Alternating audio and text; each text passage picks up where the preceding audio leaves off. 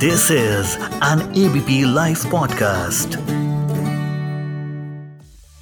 अखिलेश यादव के नए अवतार से क्या मुख्यमंत्री योगी आदित्यनाथ को चिंतित होना चाहिए? या फिर अखिलेश यादव और आज़म खान का जो कॉम्बिनेशन है, वो अखिलेश यादव के लिए नए सिरे से एक बोझ बनने वाला है। नमस्कार, मैं हूँ आपका दोस्त विजय विद्रोही। आप सुन रहे हैं एबीपी लाइव पॉडकास्ट और न्यूज़ इन डेप्थ का शीर्षक विषय मैंने आपको बता ही दिया। तो अखिलेश यादव ने फैसला किया है कि वो लोकसभा छोड़ देंगे और विधानसभा की राजनीति करेंगे, प्रदेश की राजनीति करेंगे, विधानसभा के अंदर और विधानसभा के बाहर, यानी सदन के अंदर और सड़क पर मुख्यमंत्री योगी आदित्यनाथ की सरकार का पुरजोर विरोध करेंगे। ये फैसला कई हिसाब से देखा जाए तो सही माना जा रहा है, अगर अखिलेश के एंगल से देखा जाए। पहला तो ये कि अगर अखिलेश मैदान छोड़कर वापस लोकसभा चले जाते तो उनके वोटर में यही संदेश जाता कि अखिलेश सिर्फ़ मुख्यमंत्री बनना चाहते हैं। वो उनके दुख दर्द में साझेदार नहीं होना चाहते और देखिए कैसे मैदान छोड़कर चले गए एमपी बन गए, मुख्यमंत्री नहीं बन पाए तो। एमपी बन गए, यानी एमपी जो बने हुए हैं, उसी को बदस्तूर जारी रखने का फैसला किया। दूसरा, अखिलेश यादव को पिछले विधानसभा चुनाव में करीब एक करोड़ बानवे लाख के आसपास वोट मिला था, यानी करीब करीब मोटे तौर पर माना जाए दो करोड़ वोट मिला था। इस बार इसमें एक करोड़ वोट का इजाफा हुआ है। तो ये जो एक करोड़ अतिरिक्त वोट मिला है, ये मुख्यमंत्री योगी आदित्यनाथ के खिलाफ का वोट है या फिर अखिलेश के साथ आने का वोट है?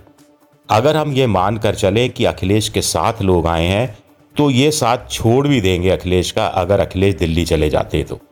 इस लिहाज से देखा जाए तो अखिलेश का लखनऊ में रहने का फैसला, एक राजनीतिक फैसला, एक अच्छा फैसला माना जा सकता है। समाजवादी पार्टी के एंगल से, हम अभी बीजेपी के एंगल से बात नहीं कर रहे, उस पर आगे बात करेंगे। अखिलेश ने बड़ी मुश्किल से जातियों को जोड़ा। खुद 32 परसेंट वोट लेकर गए, साथियों के साथ मिलाकर करीब 35 36 परसेंट वोट मिला। ये ऐतिहासिक वोट मिला है और इस वोट को बरकरार रखना उनके लिए ज़रूरी हो जाता है अगर 2024 के लोकसभा चुनाव में वो कुछ सीटें हासिल करना चाहते हैं। पिछली बार मायावती के साथ मिलकर लड़े थे। पंद्रह सीटें आई थी, जिसमें दस सीटें मायावती के पास चली गई थी।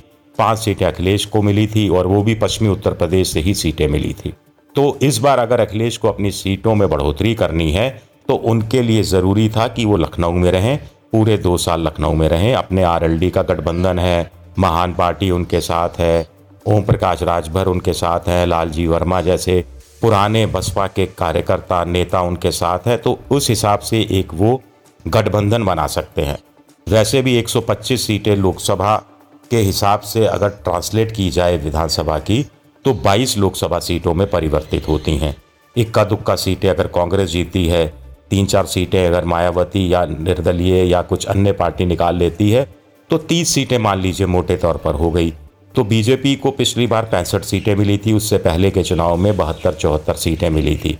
बीजेपी के लिए ज़रूरी है कि अगर उसे 302 की सीटों का आंकड़ा जो पिछली बार लोकसभा में हासिल किया था, उसे बरकरार रखना है तो उत्तर प्रदेश में साठ, पैंसठ, सत्तर सीटें उन्हें चाहिए होंगी। ऐसे में अखिलेश यादव एक बड़ी चुनौती साबित हो सकते हैं। दूसरा विधानसभा में वो रहेंगे, अपने विधायकों के बीच में रहेंगे, अपने साथियों के साथ रहेंगे तो उन पर नज़र रख सकेंगे वो वो आंदोलन को गति दे सकेंगे। आंदोलन में उनका खुद शामिल होना, सड़क पर उतरना, रीजनल मीडिया के लिए एक न्यूज़ होगा। विधानसभा में योगी आदित्यनाथ के जवाबों का वो सवालों के ज़रिए घेरेबंदी कर सकेंगे। या इसको दूसरे आसान शब्दों में कहा जाए कि मुख्यमंत्री योगी को वो मुश्किल दौर में ले जा सकते हैं अपने तर्कों के आधार पर, अपने आंकड़ों के हिसाब से अगर वो अपना होमवर्क पूरा करके आते हैं। वैसे कुछ लोग कह रहे हैं कि उत्तर प्रदेश में विधानसभा बहुत कम दिनों के लिए बैठती है, पिछले साल ही पचास या पचपन दिनों के लिए बैठी थी। तो ऐसे में बहस करा सकते हैं, अखिलेश यादव विधानसभा स्पीकर से प्रार्थना कर सकते हैं कि बहस हो, हल्ला नहीं हो, हंगामा नहीं हो ऐसे कहकर वो सत्ता पक्ष की घेरेबंदी की कोशिश कर सकते हैं। उत्तर प्रदेश में हमने इस बार के विधानसभा चुनाव में देखा था कि 90 परसेंट से ज़्यादा मुसलमानों ने समाजवादी पार्टी को वोट दिया था। इनमें से एक बड़ा तबका ऐसा था जो कांग्रेस को भी वोट देना चाहता था, लेकिन उन्हें लगा कि विधानसभा चुनाव में अखिलेश और लोकसभा चुनाव में कांग्रेस। ऐसे में अब मुस्लिम वोटों का बंटवारा नहीं हो, इसके लिए वो आज़म खान को अपने साथ रख रहे हैं। मुस्लिम वोटों में बंटवारा नहीं हो, इसके लिए अखिलेश यादव दो साल ज़मीन पर रहकर संघर्ष कर सकते हैं तो मुसलमानों के विश्वास को जीत सकते हैं। तीसरा, एक संभावना कांग्रेस के साथ, प्रियंका गांधी के साथ समझौते की भी हो सकती है, कुछ सीटों पर समझौते की भी हो सकती है, ताकि मुस्लिम वोटों का बंटवारा नहीं हो। ये सब तब होगा, जब अखिलेश यादव लखनऊ में होंगे। दिल्ली आप कभी भी जा सकते हैं, दिल्ली में राष्ट्रीय नेताओं से कभी भी बात कर सकते हैं उनसे विमर्श कर सकते हैं, उसमें कोई रोकने वाला नहीं है। लेकिन अपनी जनता के बीच, अपने वोटर के बीच, अपने कार्यकर्ताओं के बीच, अपने विधायकों के बीच बैठना एक अलग कहानी गढ़ता है।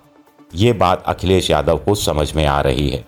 अपने कुनबे को जोड़े रखना एक अलग कहानी गढ़ता है। ये बात भी अखिलेश यादव को शायद समझ में आ रही है कि अगर मुख्यमंत्री योगी, प्रधानमंत्री मोदी, अमित शाह, जेपी नड्डा, अनुराग ठाकुर धर्मेंद्र प्रधान जैसे नेताओं का बंसल, सुनील बंसल जैसे नेताओं का मुकाबला करना है तो 24 फोर इंटू सेवन की राजनीति करनी ही पड़ेगी और ये राजनीति दिल्ली में बैठकर नहीं हो सकती। इसके लिए लखनऊ में ही बैठना पड़ेगा।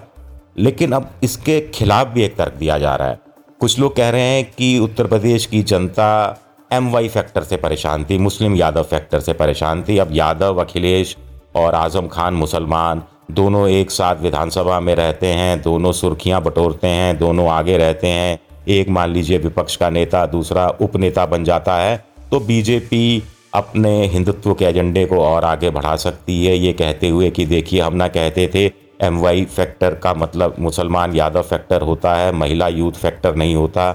जैसा कि अखिलेश यादव चुनाव से पहले घोषणा कर रहे थे, दावा कर रहे थे, वादा कर रहे थे तो ये खिचड़ी पक रही है और इससे वो वोटों का पोलराइजेशन करा सकते हैं रिवर्स पोलराइजेशन करा सकते हैं।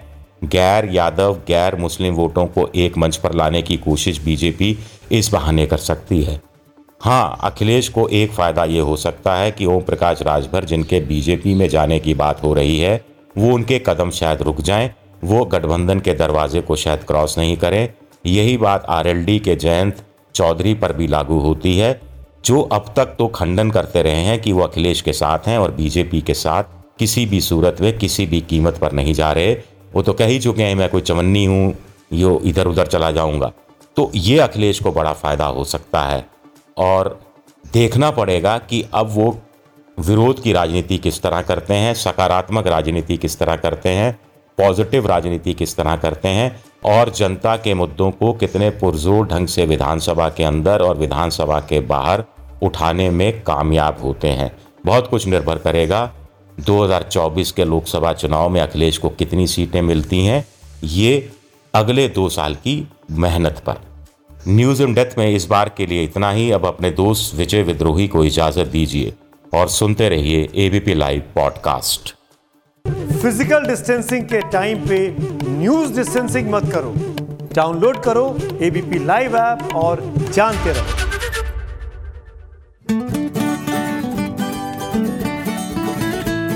this is an ABP live podcast.